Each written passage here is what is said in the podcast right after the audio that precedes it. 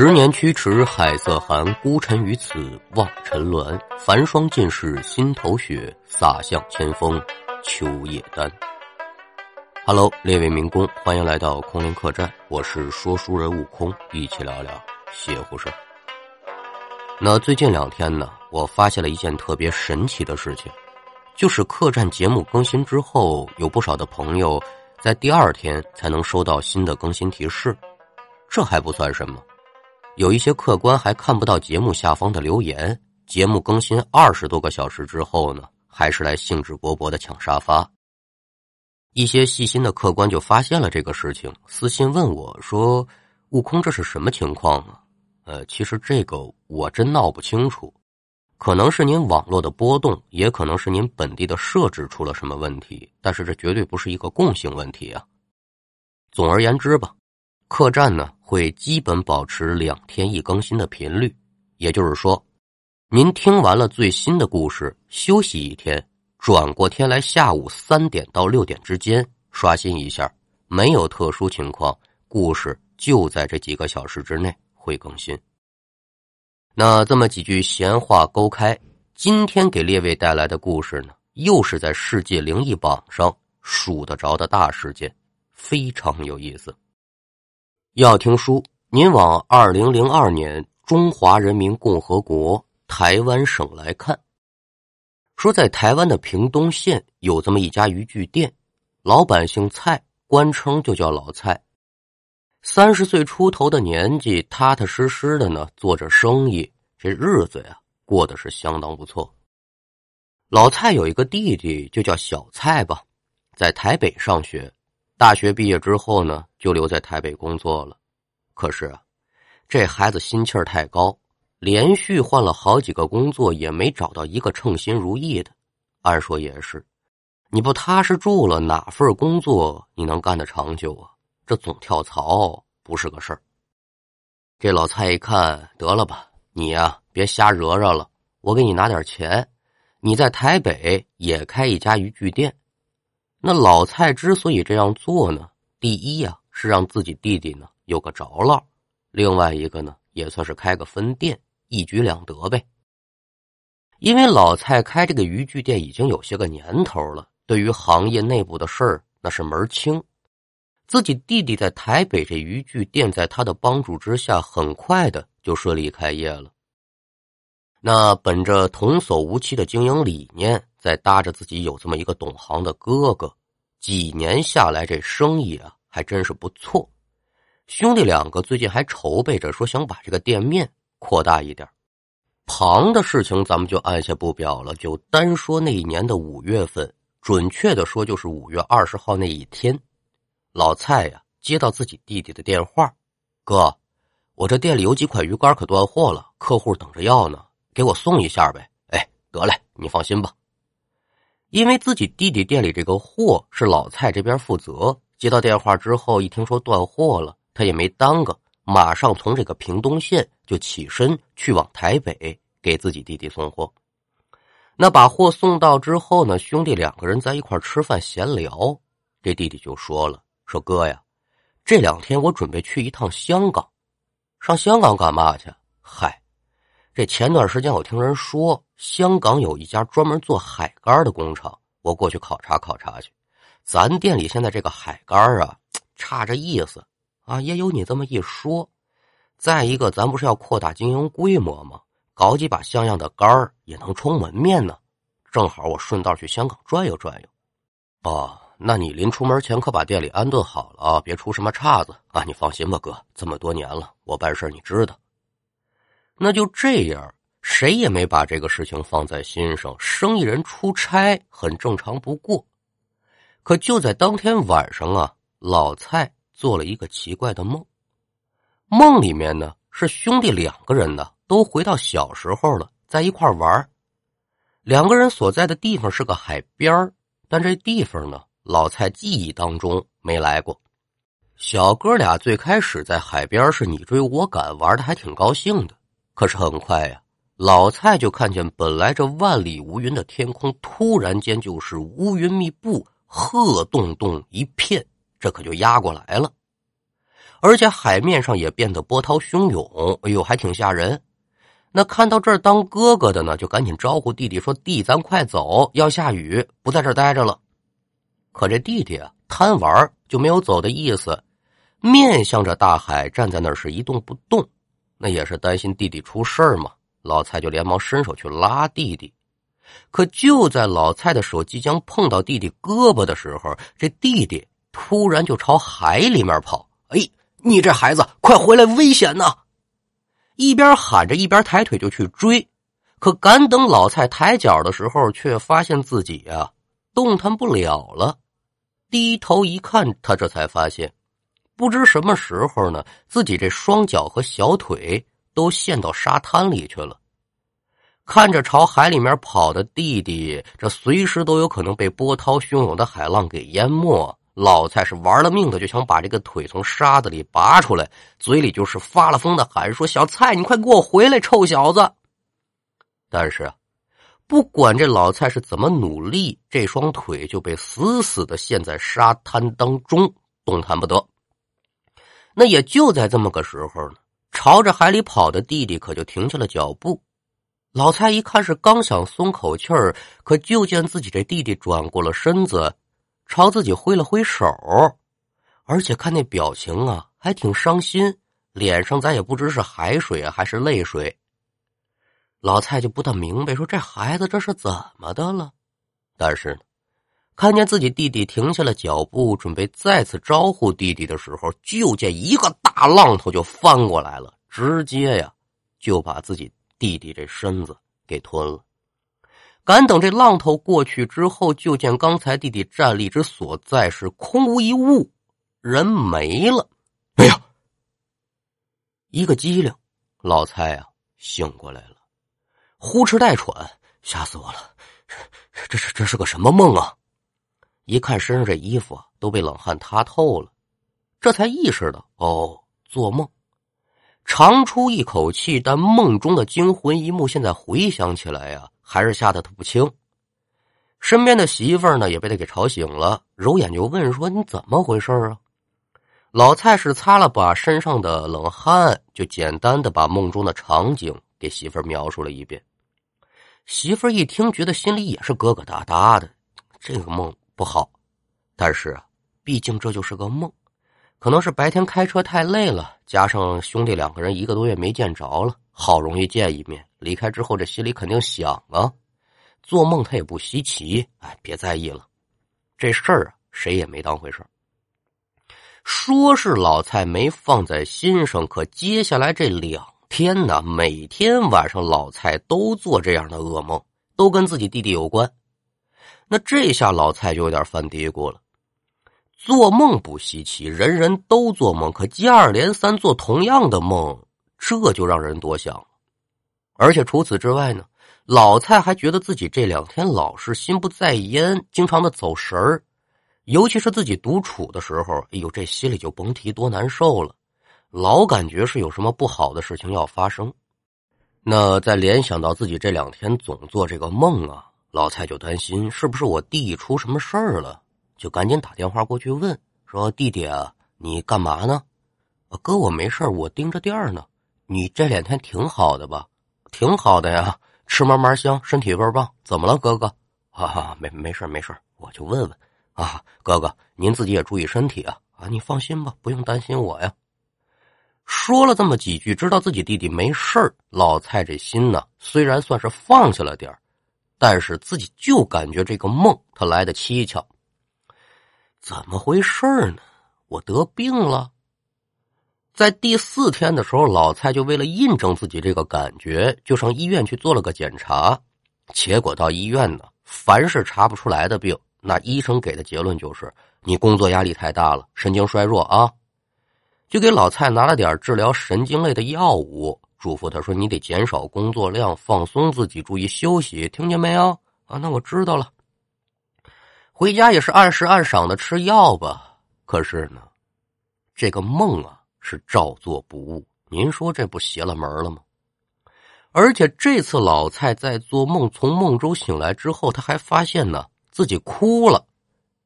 媳妇儿一看自己男人这样不对劲儿，就跟老蔡商量说，要不咱找个明白人来看看吧。其实老蔡吧，他最早的时候呢，就想过这方面的事情，但是他本人对这些玩意儿他不怎么感冒，一直呢就没正道的想。可是这接二连三做这个梦，而且这次自己还哭了。经媳妇这么一提醒，行了吧？明天呢，我找个人看看去。那咱们简短接说，一夜无话。次日清晨，老蔡忙完了店里的生意，把这店一关，在附近可就找了一个比较有名的大师。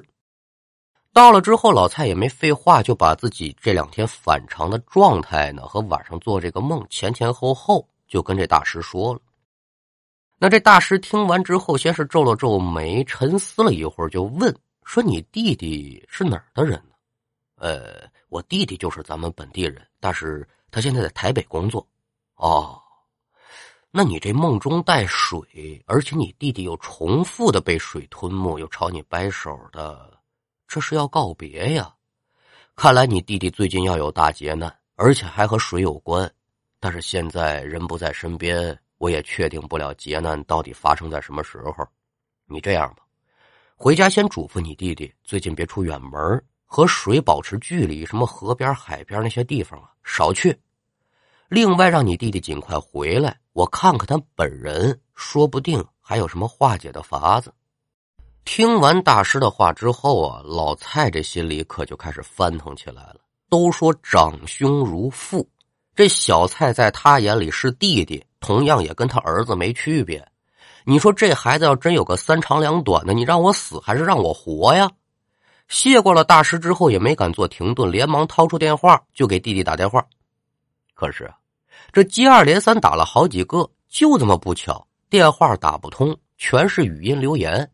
老蔡这心里就慌了，连忙又把弟媳妇的电话拨通了。这回不错，可接通了，就赶忙问说：“小蔡这小子跑哪儿去了？”弟媳妇接下来这句话，让老蔡心里可就咯噔一下。弟媳妇说了：“他们家这爷们呢，早早的就去机场了，现在啊，估计已经登了机了。今天不是去香港吗？”哎呦，坏了！老蔡刚听大师说完，别让自己弟弟出远门，我怎么把这茬给忘了呢？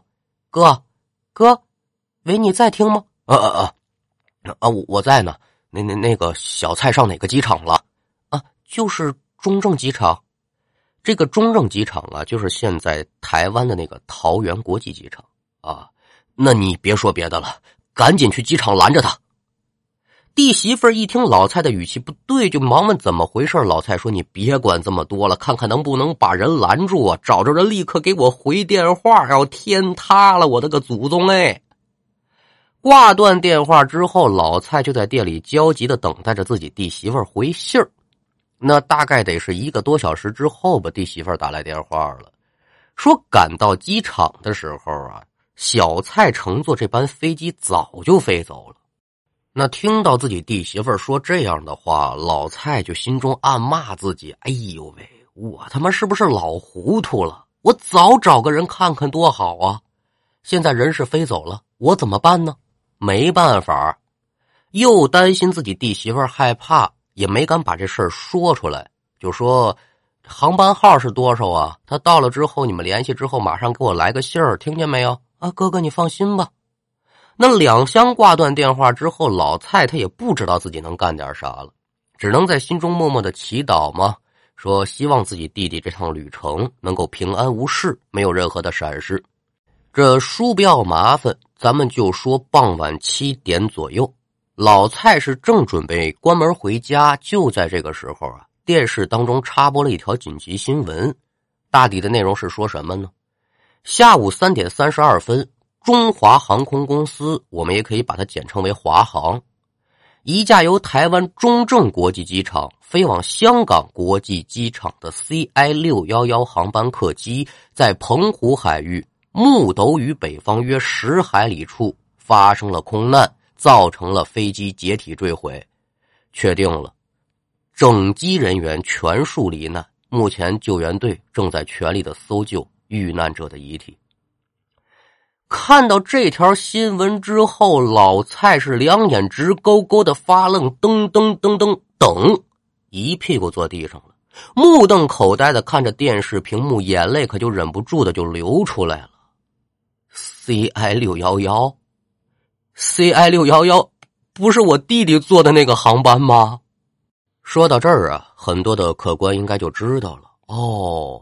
二零零二年五月二十五号的华航空难，这个华航空难就是华航 CI 六幺幺次航班发生的事故。这次事故造成了两百零六名乘客和十九名机组成员，合计二百二十五人全部罹难。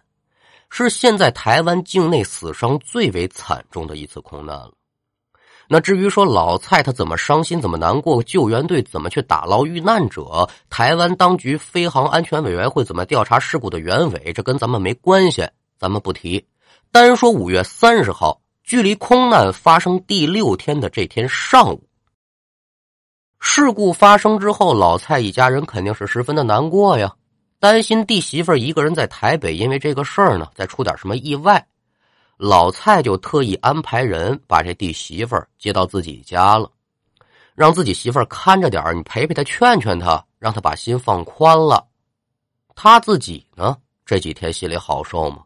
不好受，弟弟死了，每天是借酒消愁，愁更愁啊！一奶同胞的兄弟换成谁，谁不伤心呢？一边看着自己弟弟的照片，然后就是一杯杯的喝酒。这店里的生意他也没心思打理了。头天晚上呢，这老蔡呀喝多了，喝醉了之后他就发疯的给他弟弟打电话。那这个电话肯定是打不通啊，一遍遍的打，最后他也不知什么时候把这手机呢就扔一边了，躺在地上他就睡着了。一夜无话，赶等第二天醒酒的老蔡呢，一醒来，哎，我这手机怎么扔地上了？一看还没电了，就连忙给自己这手机充电。当电池充满，老蔡打开手机，就发现呢，手机屏幕上呢有这么一条语音留言。他下意识的呢就把这条留言的内容给打开了。可敢等这条留言打开之后，老蔡是又疑惑又震惊。留言说的是什么呢？送出星期四五点二十一分，这个是系统说出来的。之后就是长达十几秒钟的哭泣，声音听起来呢应该是个男的，但是咬字不清，只能听见一连串呜呜的声音。之后还是十几秒的哭声，最后十秒啊，又是一段模模糊糊的男性声音，就是说说不要，我不要死，我不要死在这儿。不仅如此，这老蔡呀，还能在留言当中听到那种间歇性的海浪声。整条语音留言大概是有一分多钟。那很多听众对于华航空难的故事其实并不陌生，但是这段留言的原声带却不一定真的听过，或者是想听不知去哪儿找。那没关系，客栈今天特意找来了这段音频，我们可以一起听听看。送出星期四五点二十一分。我没有其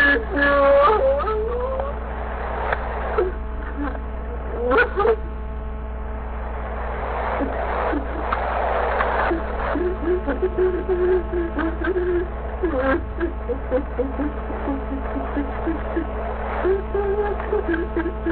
力量，我都死了，不要死了。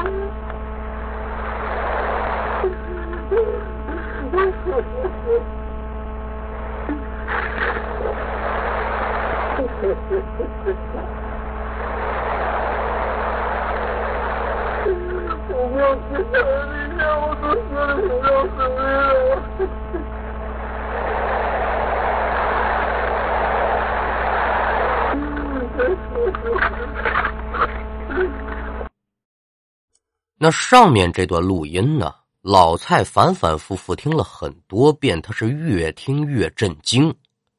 他为什么震惊？因为电话中这个男人的声音，老蔡听着怎么就这么熟呢？越听越像自己弟弟的动静虽然环境十分的嘈杂，听不清完全的内容，但这声音十之八九就是自己弟弟。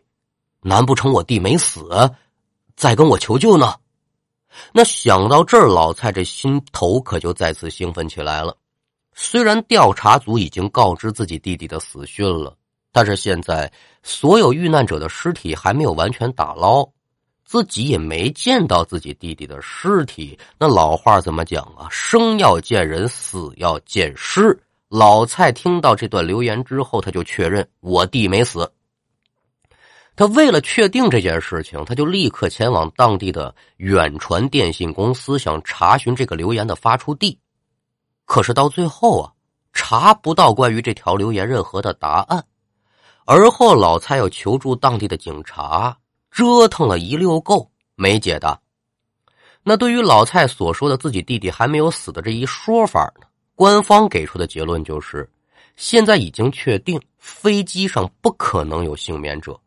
但是啊，这个神秘的留言，所有人都给不出完美的答案。尽管老蔡不相信自己的弟弟已经死了，但是半个月之后啊，自己弟弟的尸体被打捞出来了，老蔡这才不得不接受现实。那就不对了，这个录音他该怎么解释呢？如果弟弟想求助的话，出事的当天就应该给我打电话。可为什么是在六天之后才打过来呢？老蔡带着疑惑又找到了之前那个大师。大师说了，人死之后魂魄离体，这人虽然已经死了，但是魂魄不知道他已经死掉了，还在重复着生前的事情。但是至于为什么会收到这条语音？大师也给不出一个完美的解释。哎，那人死不能复生啊！已然走到这一步了，还能怎么办呢？所有人也给不出老蔡一个满意的答复。弟弟死了，这语音什么的就放一边去吧，专心的操持弟弟这棚白事。没想到啊，这条语音留言，老蔡他已经不当回事了，在网络上可是飞速的流传开来。而对于这个留言的解释呢，大家也是众说纷纭。有人就说了，这是死者的亡灵不灭；也有人说，飞机出事的时候，死者正巧在卫生间，当时幸免于难，才发了这条语音留言。可是最后厕所内部灌进了海水，死者就被淹死了。等等等等等。但是啊，不管是哪一种说法，到最后似乎都经不住推敲。那华航空难这条神秘的语音留言，到现在还是一个未解之谜。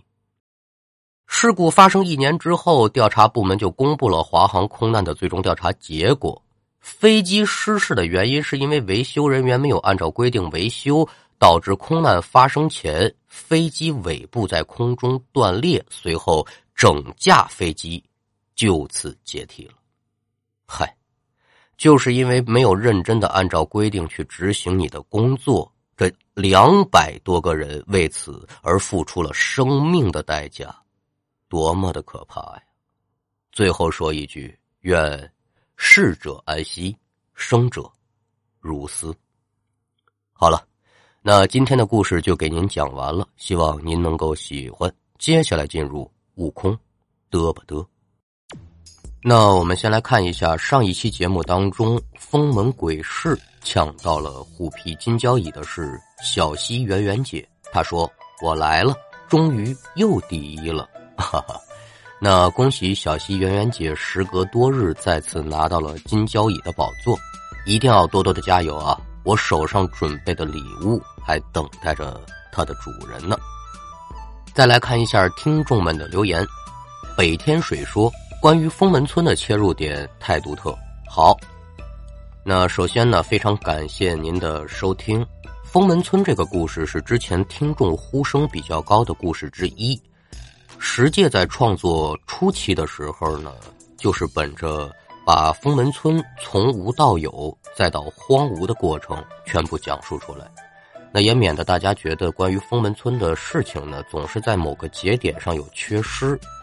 期间，我们两个呢还因为涉及到嘉庆具体年份的问题讨论了好长时间，最后也是为了故事性，也是为了能够自圆其说吧，就把这个时间设定在了嘉庆的初年。其实人家封门村那块石碑是嘉庆五年立起来的，还好啊，咱们家的客栈喜欢较真的不多，也就是听个滋味。